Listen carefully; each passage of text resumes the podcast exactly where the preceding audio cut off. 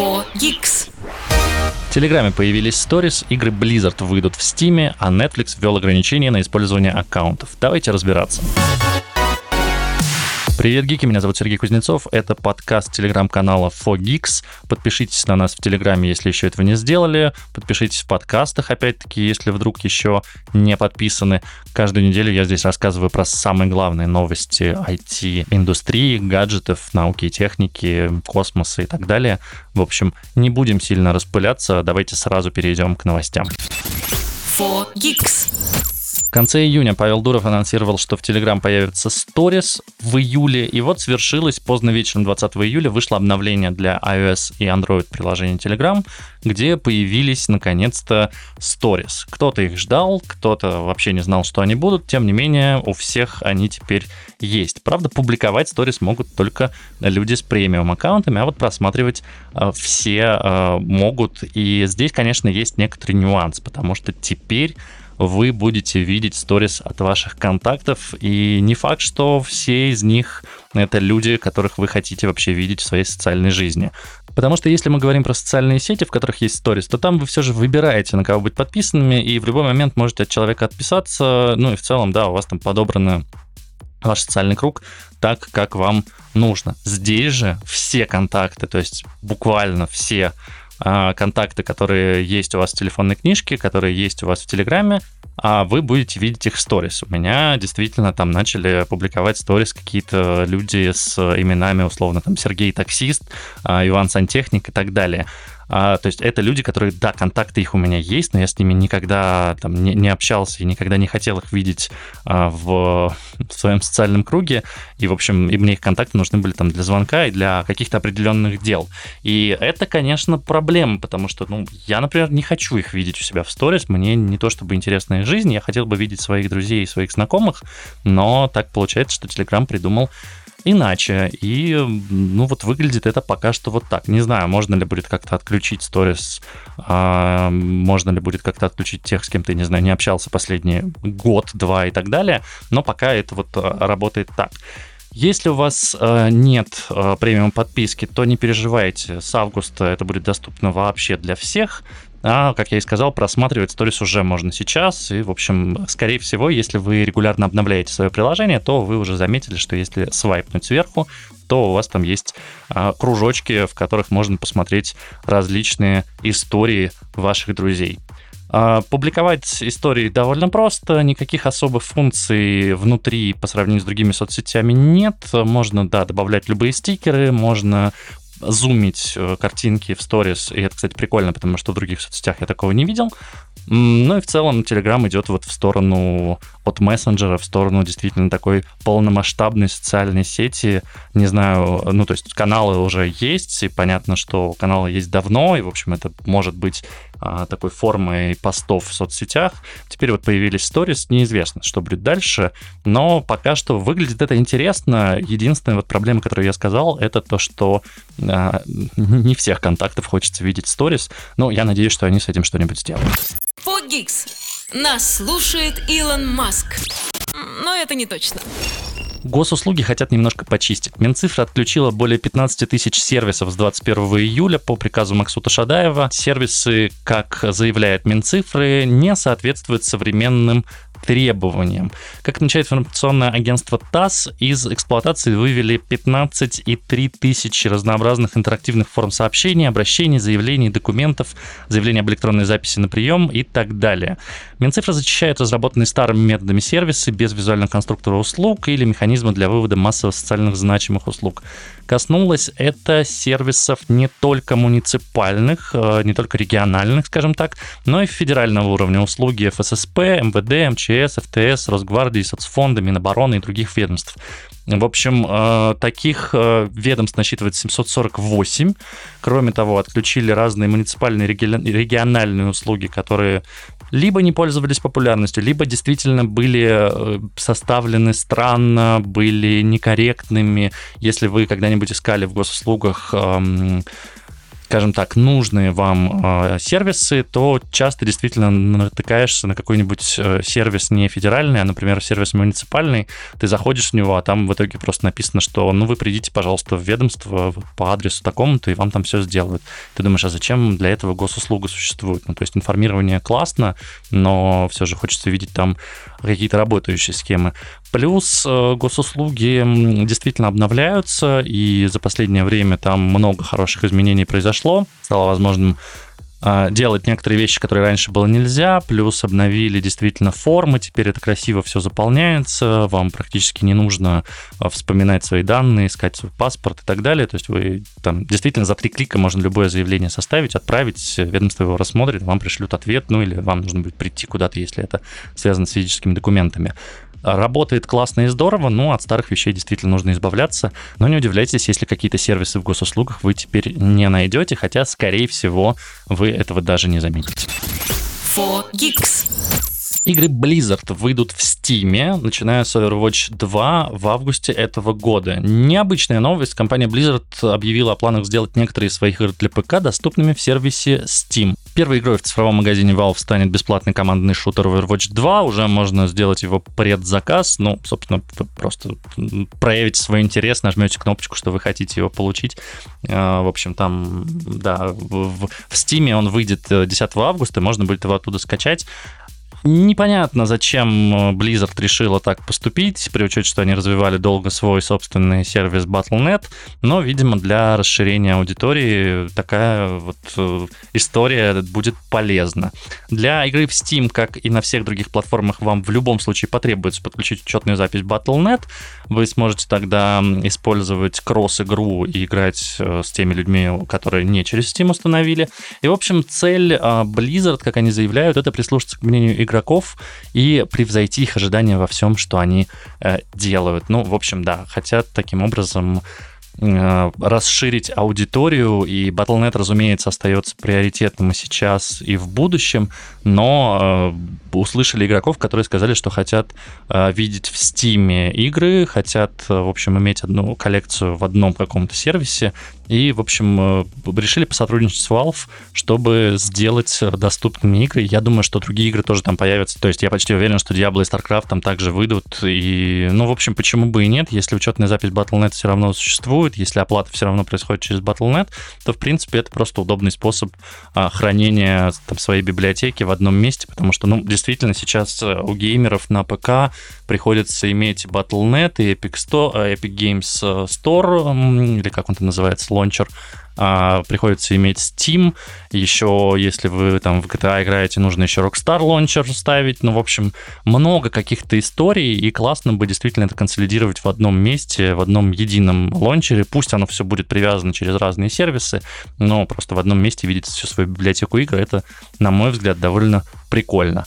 Blizzard в ближайшее время расскажет больше о других возможных играх, которые выйдут э, в Steam также. Будем ждать. Ну вот с Overwatch 2 они начнут 10 августа. Ожидаем, посмотрим, насколько тепло воспримут игроки в Steam эту игру.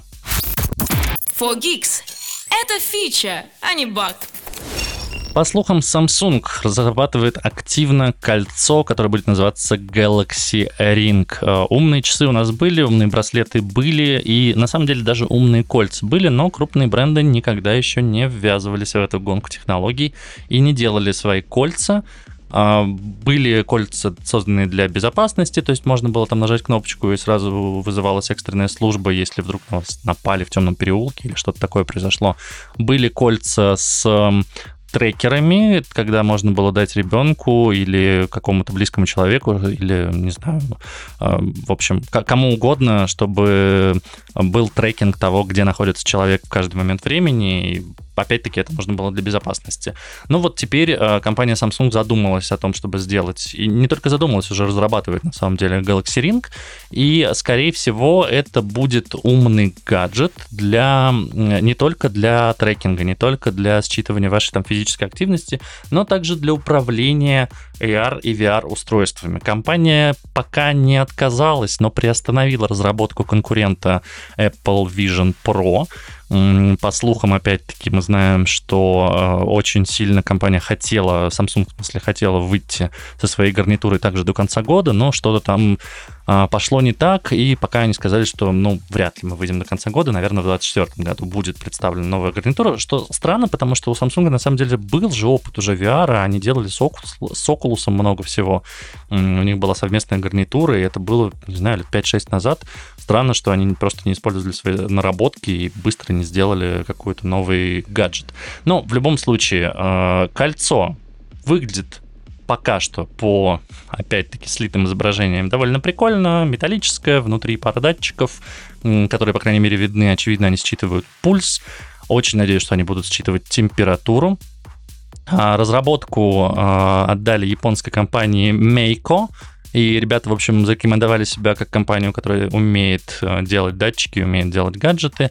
Пока непонятно, когда будут массово производить Galaxy Ring, пока непонятно даже, будет ли э, Galaxy Ring действительно на рынке, или это просто разработка прототипа, и потом будут тестировать, и, может быть, вообще не запустят в массовое производство, но, тем не менее, это действительно классный э, гаджет, по крайней мере, по вот тем слухам, которые появились, по крайней мере, по той идее, которую я считываю, это смарт-кольцо для получения информации о положении рук в пространстве, для, ну, то есть это повседневный гаджет, э, с которым можно будет ходить, э, да, он будет тречить всю информацию.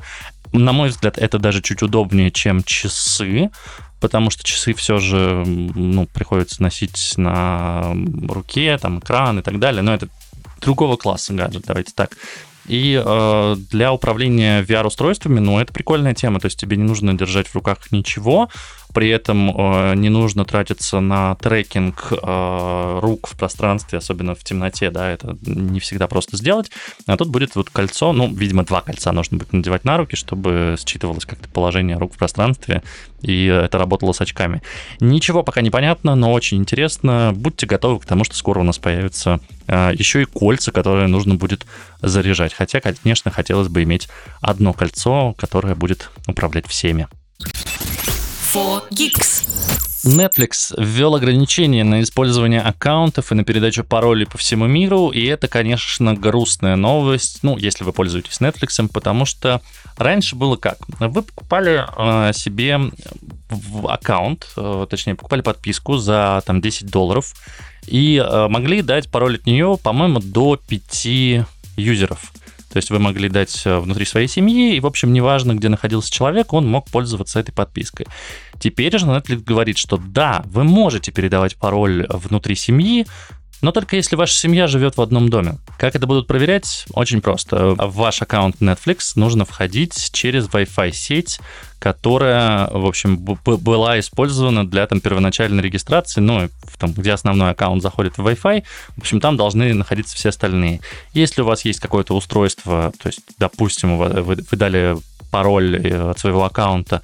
Человеку, который из вашей же семьи, допустим, это какой-нибудь э, родственник, но который не живет с вами в доме, он может даже жить в этом же городе, но просто в другой Wi-Fi сети и никогда не подключаться к вашей, то Netflix рано или поздно его отключит, по-моему, в течение пары месяцев доступ ему будет заблокирован.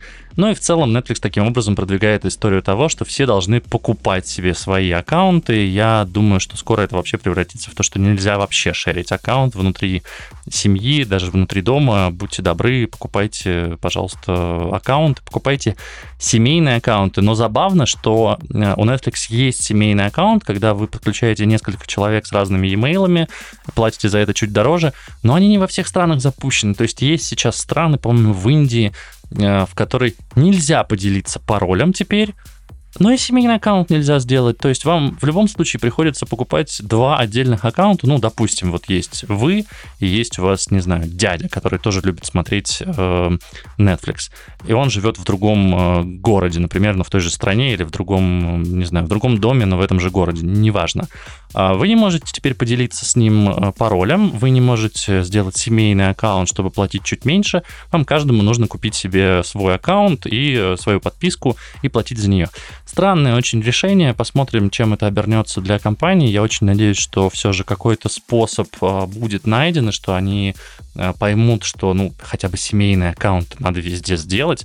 а, потому что, ну, я лично не против платить э, там чуть больше, но я не готов платить за два отдельных аккаунта там для себя и там для какого-нибудь родственника, который тоже будет смотреть Netflix, который сейчас смотрит Netflix через мой аккаунт.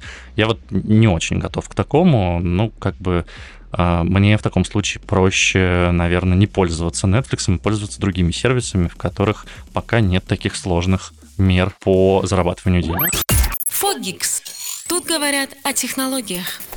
Новые санкции которые уже, кажется, каждую неделю, каждые пару недель кто-то доводит, но в этот раз они, к сожалению, затрагивают а, платежный сервис, и это не очень приятно. Дело в том, что некоторое время назад Европа добавила в санкционный лист Банк Тинькофф, Солидарность, Юнистрим и еще несколько. И это повлияло на то, что карты Union Pay перестали работать, карты Union Pay этих банков перестали работать, разумеется, в Европе, но это не касалось, например, США, Азии и прочих, э, в общем, стран, где они все еще работали. Теперь же Тинькофф Банк, э, Солидарность, Юнистрим, э, Лока Банк и еще несколько попали в санкционный список США, так называемый SDN-лист, и это означает, что карты Union Pay больше не работают во всем мире. То есть, если у вас есть карта Union Pay Тинькофф, то вы даже в Турции не сможете теперь расплатиться. Ну, мир там перестал работать еще в сентябре прошлого года, а Union Pay, в общем-то, работал какое-то время. И обидно, что Тинькофф на самом деле буквально месяц или два месяца назад только начал производить карты массово для всех, и сейчас э, вынужден возвращать людям деньги за произведенные карты, потому что, ну, а какой смысл? Они больше не работают, это просто кусок пластика, и люди заплатили там по тысяче, по две тысячи рублей, не помню, сколько точно это стоило, за выпуск карты, которая, по сути, ну, больше не работает, больше не имеет смысла. Это грустно, это неприятно. Тем не менее, способы оплаты во всем мире еще остаются. Тот же Газпромбанк, например, не попал в SDN-лист, и он выпускает Union Pay карты. Есть еще пару банков э, в России, которые выпускают карты Union Pay, и они не попали в санкционные листы. По-моему, даже Европа, по-моему, ну, в SDN их точно нет, а в американском э, листе санкций, а в европейском, по-моему, их нет, но в любом случае, вот Газпромбанк точно э, знаю, что есть и работает. А попал также Алексей Кудрин, э, который работает теперь в Яндексе, который теперь не министр, а попал в список санкционных США. Ну, в общем, мы все понимаем, что так или иначе а все крупные руководители крупных компаний в России уже давным-давно в различных списках, и от того, что они там добавляются, переносятся и так далее, в принципе, ничего не меняется. На банки повлияет также то, что они не смогут больше проводить, скажем так, операции в валютах, в том числе SWIFT. Ну, большинство из этих банков от SWIFT были отключены уже давным-давно, но они могли хотя бы проводить операции в долларах а, внутри скажем так, стран ЕАЭС. Теперь и это, я так понимаю, что будет заблокировано. Локобанк вот из-за санкций вообще завершает все операции в долларах э, до 18 октября 2023 года. Дальше, видимо, будут смотреть, э, появятся ли какие-то возможности, чтобы это делать. В общем, новости, к сожалению, грустные, но ситуация не безнадежная. Есть варианты в России и с UnionPay, есть варианты заведения и других карточек, в том числе там, криптокарт, есть варианты, опять-таки, просто покупать наличные деньги, менять их по не очень приятному курсу сейчас, но тем не менее, если вдруг вы планировали поехать в Турцию э, или куда-то еще на летний отдых и расплачиваться там картой UnionPay, ну, либо бегите в Газпромбанк и найди, найдите список в интернете, или мы выложим его в телеграм телеграм-канале Fogix, где еще работают карты UnionPay, оформляете срочно их, либо ищите себе варианты какой-нибудь криптокарточки, либо просто обменивайте валюту и езжайте с ней. Варианты всегда есть, и это на самом деле радует. Немножко хардкорных новостей. Представили самый мощный в мире суперкомпьютер для обучения искусственного интеллекта. Называется он Condor Galaxy One. В его основе 64 микросхемы, и каждая размером с iPad Pro, то есть ну, довольно здоровая. В списке самых производительных суперкомпьютеров уже год лидирует единственная система с производительностью выше одного экзофлопса. И обсуждают сейчас создание двух систем, у которых производительность 2 экзофлопса, выше двух экзофлопс. Это производит компания Cerebras Systems и G42. И вот они представили сейчас суперкомпьютер Condor Galaxy One или CG-1. И вот у него производительность, вы не поверите, 4 эксофлопса. То есть это в два раза больше, чем э, те суперкомпьютеры, которые ожидали. Это действительно было внезапно, то есть никаких слухов про это не было. И довольно круто, что вообще смогли сделать такую систему. Это довольно прям классно, потому что это повысит скорость э, обучения искусственного интеллекта. Тут вопрос, в благих ли целях это будет использовано. Есть, конечно, нюансы. Суперкомпьютер довольно необычный и отличается от любой другой системы привычного э, класса. Указанная производительность — это показатель в задачах обучения искусственного интеллекта. Э, это вычисление с половинной точностью, то есть FP16. А показатели для FP32, стандартные для таких компьютеров штуки, э, пока нет. И тот же суперкомпьютер Frontier, который пока еще возглавляет список топ-500, в таком же режиме предлагает мощность около 3,3 эксофлопса. То есть, по сути, CG-1 можно назвать самым производительным суперкомпьютером в мире, но на сами создатели все же говорят чуть иначе. Это самый производительный суперкомпьютер для обучения искусственного интеллекта. И при такой формулировке никаких проблем с корректностью не возникает. Я рекомендую вам перейти в телеграм-канал Fogix, посмотреть на его фотографии, потому что понятно, что там очень много разных э, характеристик, там 54 миллиона ядер, 64 CS2 ноды, у него 82 терабайта памяти и так далее и тому подобное. В общем, там много чего почитать.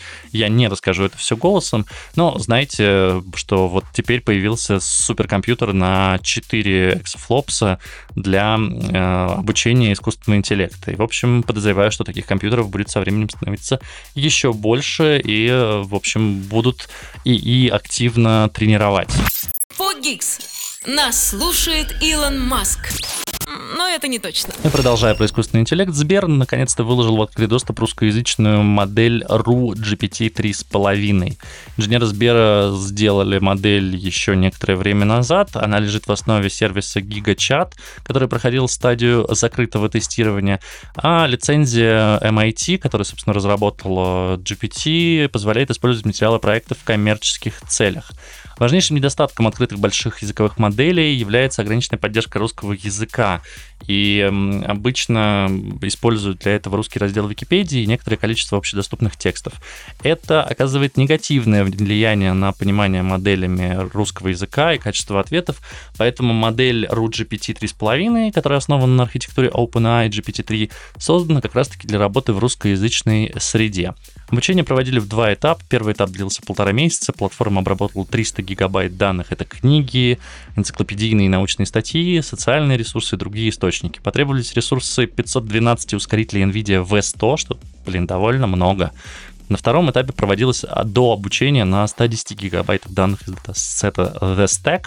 Это юридические документы, обновленные тексты Википедии. И, в общем, это заняло три недели. В результате у чат GPT, ой, простите, у root GPT 3.5 13 миллиардов параметров при длине контекста 2048 токенов. А если разбить, как э, приводят пример разработчики, если разбить рассказ э, Чехова «Хамелеон», это 1650 токенов при его длине в 901 слово. Ну, то есть э, примерно ограничение то же самое, что у чат GPT 4, а, потому что 3,5 теперь расширили до, до 16 тысяч токенов, если я правильно помню. В любом случае, э, это довольно крутая новость. Э, я очень надеюсь, что можно э, моделькой будет попользоваться в личных целях, э, но, к сожалению, да, вам придется ее выкачать, установить э, различными методами, которых куча описаний в интернете, э, установить себе на компьютер, и только после этого можно будет запустить. Но я надеюсь, что создадут сейчас сервисы на GPT 3.5, раз уж ее выложили, для русскоязычных пользователей, потому что, да, в чат GPT и в прочих моделях с русским языком есть проблемы, а у Сбера с ними вроде проблем быть не должно. 4Geeks. На этом все главные новости на эту неделю. Если хотите больше, переходите в чат и в телеграм-канал 4Geeks. Там каждый день выходят дайджесты основных новостей, лучшие из которых попадают в еженедельную подборку и в подкаст 4Geeks. С вами был Сергей Кузнецов. Пока-пока. 4Geeks. Включай через неделю.